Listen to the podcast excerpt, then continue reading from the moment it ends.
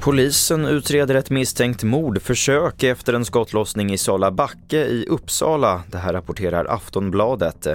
Strax före klockan 11 igår kväll kom larm om smällar i bostadsområdet. Polisen hittade tecken på skottlossning vid en port och en person som ska ha varit måltavlan. Men ingen har skadats eller gripits. Den första omgången av ryska taktiska kärnvapen är på plats i Belarus. Det bekräftade Putin igår när han svarade på frågor under Ekonomiskt forum i Sankt Petersburg. Enligt Putin kommer förflyttningen av taktiska kärnvapen vara klar de närmaste månaderna. Men just nu finns ingen plan på att de ska användas enligt presidenten.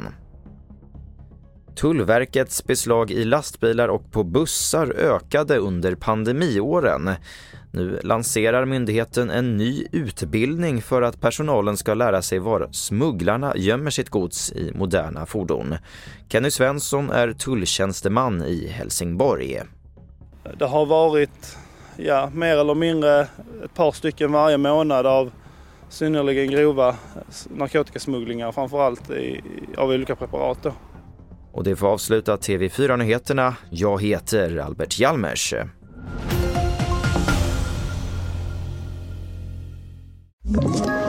Ett poddtips från Podplay. I podden Något Kaiko garanterar östgötarna Brutti och jag, Davva, dig en stor dos skratt. Där följer jag pladask för köttätandet igen. Man är lite som en jävla vampyr. Man har fått lite blodsmak och då måste man ha mer. Udda spaningar, fängslande anekdoter och en och annan arg rant. Jag måste ha mitt kaffe på morgonen för annars är jag ingen trevlig människa. Då är du ingen trevlig människa, punkt. Något Kaiko, hör du på Podplay. Därför är gardinerna.